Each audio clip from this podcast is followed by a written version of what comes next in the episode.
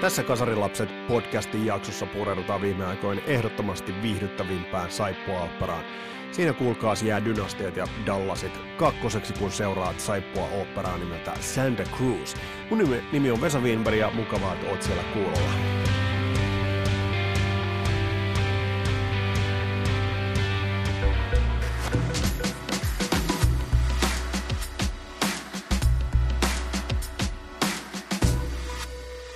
Mutta lähdetään liikkeelle ajankohtaisella aiheella. Muun muassa Soundi julkaisi tuossa tuoreeltaan artikkelin, että Ramstein on nostattanut Saksassa kohua uudella videotiiserillään. Tuossa videotiiserissa, joka muun muassa Twitterin kautta on laitettu maailmalle – on semmoinen noin 45 sekunnin pätkä tulevasta videosta. Ja kyllähän siinä aika lailla erikoista kuvakieltä kerrotaan, ottaen huomioon, että kyseessä on saksalainen bändi. Siinä on vähän tällaista keskitysleiri juutalaissymboliikkaa. Bändi on puettuina tällaisiin keskitysleirin vangin vermeisiin ja tämä arvatenkin herättää aikamoista kohua Saksassa.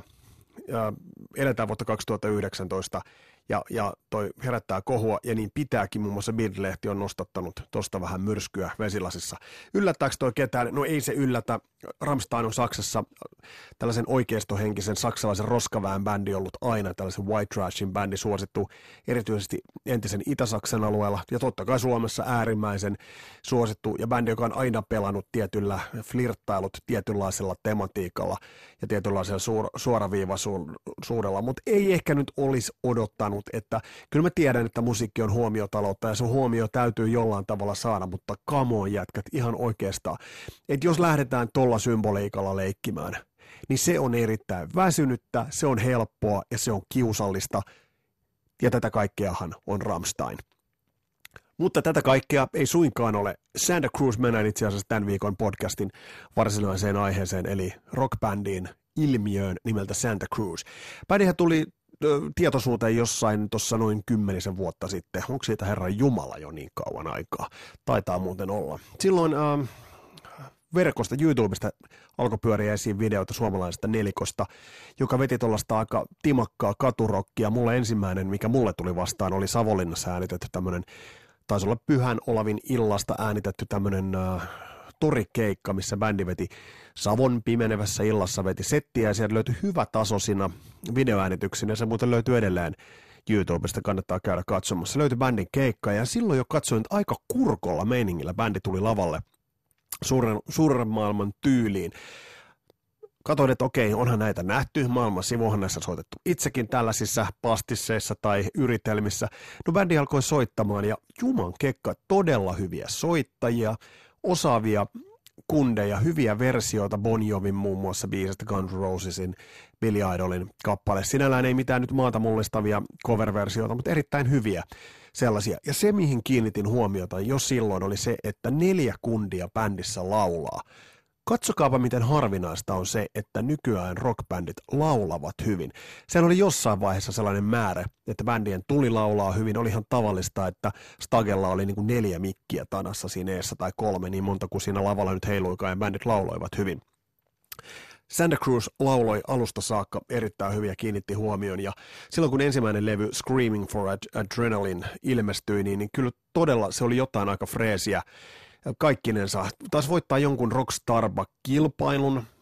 2010 toi oli Radio Rock-järjestämä kilpailu.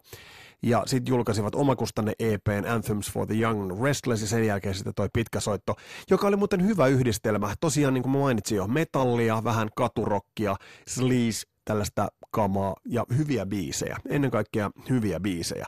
Samaan aikaan bändi kiinnitti lukusten muusikoiden huomioon, koska bändin kitaristit Arttu Archie Cruz Kuosmanen ja Joonas Johnny Cruz Parkkonen teki tällaisen Shred Till You Drop-videon, joka oli itse asiassa erittäin, erittäin, erittäin viihdyttävä. Ja tuohon aikaan itse asiassa vähän havaitsin sen, että aika montaa muusikkoa toi bändi kävi vähän niin kuin nyppimään. Mutta onhan se, kun tällaisia kukkapoikia tulee, jotka osaavat piru vielä vielä soittaa, niin, niin kyllähän se kyrsi, jos oot vetänyt musiikkiopistolla ja vetänyt sitä vinniamoora ja oot treenannut siellä makuuhuoneen pimennossa ja sitten tulee tällaisia kavereita kukkoilemaan, niin kyllähän se ottaa päähän. Äh, bändin toinen levy oli semmoinen, mikä oikeastaan vähän loksautti leukaa ihan, ihan todenteolla, sillä tuolta tokalta siltä vaikealta kakkoslevyltä julkaistut We Are The Ones To Fall ja Wasted and Wounded, ähm, oli tosi kovia biisejä. Ne on edelleen aika moderneja, nätisti soivia biisejä, ja nämä sai itse asiassa aika paljon huomiota esimerkiksi Jenkeissä. Samat levyt julkaistiin myös My Remedy, joka oli itse asiassa aika visuaalinen, hyvä video tehtiin siihen. Eli bändillä oikeastaan kaikki edellytykset olemassa. Ainoa harmi vaan, että ei eletty vuotta 88 tai 89, vaan elettiin vuotta 2015, 2014. Et siinä mielessä niin kun nämä on just kun tähän näitä tällaisia pastissibändejä tulee, niin heidän puolestaan harmittaa se, että ajat ovat väärät. Kova juttuhan Santa Cruzilla oli se, että bändi allekirjoitti sopimuksen yhdysvaltalaisen ESPN urheilukanavan kanssa, ja, joka käytti sitten kappaleita ohjelmiensa taustalla. Ja tämä on aika, aika kova nosa sitten toisaalta Suomenkin albumilistalla kolmoseksi, mutta että pyrkimys oli koko ajan sinne maailmalle. No missä vaiheessa se saippua opera astuu kuvaan? Siellä saattaa nyt joku kysyä. Ottakaa ihan hetki, ottakaa ihan hetki. No sitten tuli se kolmas levy, Bad Blood Rising ei ollut ihan niin hyvä, mutta oli siinäkin omat hetkensä. Ja siinä oli ehkä vähän sellaista, mitä mä nyt sanoisin, vähän kypsempää, lyrikoissa jopa ehkä vähän tällaisia niin kuin ahdistukseen, masennukseen taipuvia niin kuin, ja niitä pohdiskelevia, pohdiskelevia lyriikoita, mutta kaiken kaikkiaan toi oli, toi oli erittäin, erittäin tyylikäs, tyylikäs levy. Ja pakko sanoa bändistä muuten se, että bändi ää, on tuottanut omat levynsä – noin kolme ekaa levyä itse, ja se on kova saavutus. Eli bändillä on ollut itsellä näpeissä se tuotanto, eivät ole olleet riippuvaisia kenestäkään ulkopuolisesta tai, tai levyyhtiöstä tai mistään tällaisesta tahosta. Et sitä mä pidän itse, itse todella kovana, kovana suorituksena. No sitten alkaa se saippua kehkeytymään. Bändi lähti kiertämään jenkkejä, oli joitain tällaisia headlining keikkoja pienissä klubeissa, mutta pääsevät lämpäämään bändiä nimeltä Fozzy. On muuten mielenkiintoinen bändi. Katsoo sen lukuja tuolta YouTubesta ja Spotifysta, niin, niin, niin todella kovat luvut. Nimetkääpä Fosin kolme parasta biisiä. No niin, sitä minäkin. Niitä on, niitä on helvetin vaikea nimetä, koska niitä ei vaan tiedä. No bändi lähti sitten supportaamaan tätä bänd, äh, Fosin kiertuetta ja menivät pitkin jenkkejä, kunnes yhtäkkiä Instagramista, in, home, Instagramista saadaan lukea, että bändin kolme muuta jäsentä ö, ovat potkineet Archie Cruisin pois. No mitä kävi? No tiettävästi Archilla meni vähän liian lujaa, oli vähän vauhtia, monessakin mielessä ja, ja sitten tuli riehuttua ja vähän rettelöityä siellä tämän Fosin äh, laulajan kanssa. Ja mitä tästä nyt sitten seuraa? Saa potkut kiertuelta ja, ja siihen loppui Santa Cruzin tarina. Vaan loppuiko? Kolme muuta jäsentä lähtivät nuolemaan haavoja Suomeen, mutta mitä tekee Archie? Archiehan jatkaa tuolla Jenkeis hetken aikaa häviää Instagram-tili häviää, kuvat häviävät äh, Santa Cruzin osalta ja Archin itsensä osalta ja ei kuulu mitään. Ja sitten alkaa tapahtua. Archie nostaa päätään Las Vegasin suunnasta. Alkaa tekemään siellä musiikkia määrätietoisesti. Album number four tulossa, eli nelosalbumia tehdään, se on sieltä tuloillaan. Ja, ja tämä on ollut tosi koomista. Sitten alkoi tämä Instagram-tykitys. Archie löytää nuoren venäläisen Pavel Popovin, eli hänellähän sitten leivotaan taiteilijan nimi Pav Cruz.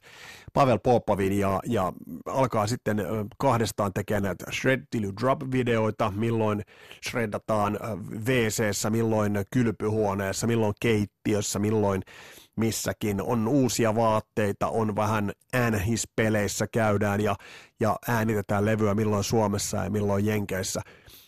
Ö, hiljattain Hyvinkään ensi kesän rockfestari eli Rockfest ilmoitti yhdeksi esiintyjäksi Santa Cruzin. Bändissä on kaksi jäsentä tällä hetkellä. En tiedä tulevatko duona, varmaan tuohon muutkin jäsenet ilmoitetaan, mutta se tästä tekee äärimmäisen hienon, että on vähän tommonen bändi taas ilmoilla, jossa on vähän sellaista vaaraa, vähän jurputettavaa, siitä pystyy vähän niin kuin kyynistelemään ja vähän niin kuin jupisemaan nurkissa, mutta jätkät tekee, jätkät painaa, neloslevy on tulossa, ja mä oon melko varma, että kun toi neloslevy tulee tietäen, Archie, Arttu Kuosmasen äh, biisitekotaidon, niin mä luulen, että tuot tulee hyvää kamaa Eri asia on sitten, että millaisen bändin kasaa tuohon ympärilleen, koska tuo alkuperäinen kokoonpano, jolla bändi sitten tuli tunnetuksi, niin, niin oli tosiaan, niin kuin mä sanoin, erittäin hyvin laulava, soittava bändi ja se oli niin kuin aito bändi, mutta katsotaan nyt, ei tuomita. Ja kunhan nyt ei mene ihan liian tiluttamiseksi, nimittäin nämä muutamat shreddaus-videot, mitä ovat tehneet, niin ovat kuulostaa nyt enemmän Johnny McAlpineilta kuin tuollaiselta rehvakkaalta katurokilta. Mutta se siinä. Tässä on tämän viikon viimeinen podcast järjestyksessään viides ja mukavaa, että on ollut tehdä tätä teidän kanssa ja älkää nyt päätelkö tästä, että tämä loppu ei suinkaan. Kehitellään vähän sellaisia elementtejä tähän, että saataisiin sellaisia toistuvia elementtejä ja, ja pikkuhiljaa aina tässä esiintyneet bändit, biisit, niin mä heitän tonne Spotifyhin Kasarilapset playlistaan ja Kasarilapsethan löytyy siis myös SoundCloudista ja sitten yhtä kaikki löytyy myös Spotifysta, että käy sieltä tilaamassa. Jatketaan näitä pohdiskeluja vähän kasarihenkisesti ja heitetään loppuun tämmöinen pikku musavinkki vielä viikonvaihteelle. Jos kaipaat sellaista biisiä, mitä luukuttaa todella lujaa, niin tsekkaa Firehouse-nimisen bändin kappale Reach for the Sky. Toi bändi tuli vähän ton kasaribuumin sinne jälkipoltoille, tuli oikeastaan sinne ihan grungen aattoon ja vähän surkutteltavaan aikaan, nimittäin bändi julkaisi ensimmäisen sinkkusa kesällä 90 ja silloinhan oli jo toi jyrinä alkamassa ton Krungen osalta, mutta ehti kuitenkin joitain hyviä levyjä tehdä ja pari ekaa levyä kannattaa katsoa. Tämä Reach for the Sky on bändin kakkosalbumilta, todella hyvä biisi. Kattokaa se video myös YouTubesta, yllättävän hyvän näköinen video, ottaen huomioon, että se on tehty silloin vuonna Miekka ja Kilpi ja Kirves – ja edelleen se kestää aikaa. Ja Rich Void Sky on myös todella hyvä biisi. Ei mitään, kiva kun olet kuulolla. Nyt oikein oikein hyvää viikonloppua ja palataanpa tälle samalle astialle.